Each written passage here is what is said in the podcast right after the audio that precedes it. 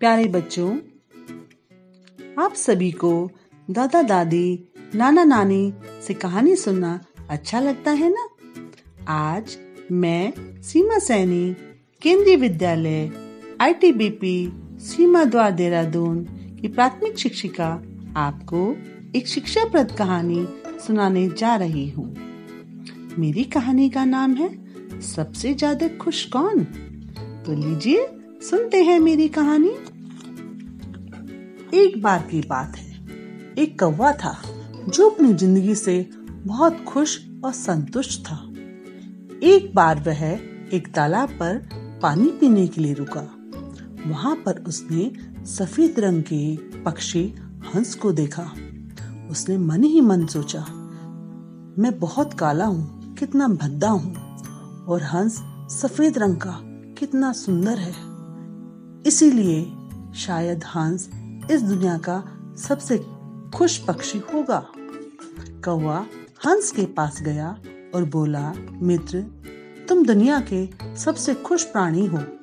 हंस बोला, मैं भी यही सोचता था कि मैं दुनिया का सबसे खुश पक्षी हूँ, जब तक कि मैंने तोते को नहीं देखा था।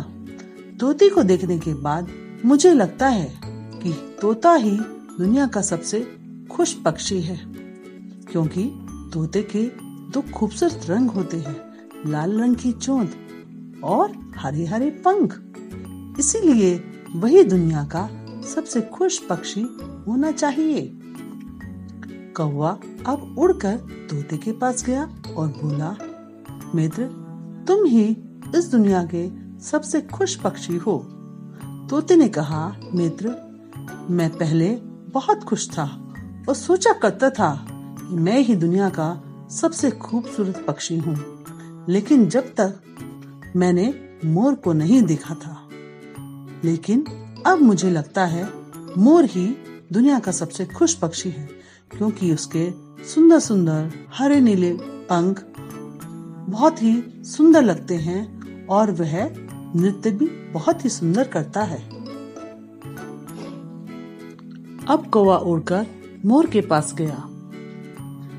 मोर ने कहा, मैं हमेशा सोचता था कि मैं दुनिया का सबसे खूबसूरत और खुश पक्षी हूँ।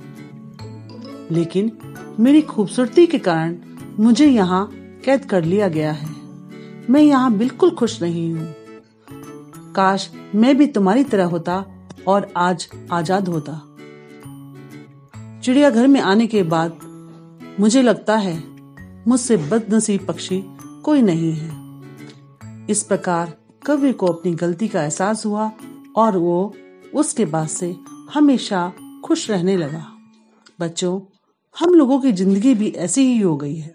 हम अपनी तुलना दूसरों से करते हैं और दूसरों को देखकर हमें लगता है कि वो शायद हमसे अधिक खुश हैं। इस कारण हम दुखी हो जाते हैं और हम अपने आज अपने आज का आनंद नहीं उठा पाते, जो हमारे पास पहले से है, उसका आनंद, उस आनंद से वंचित हो जाते हैं।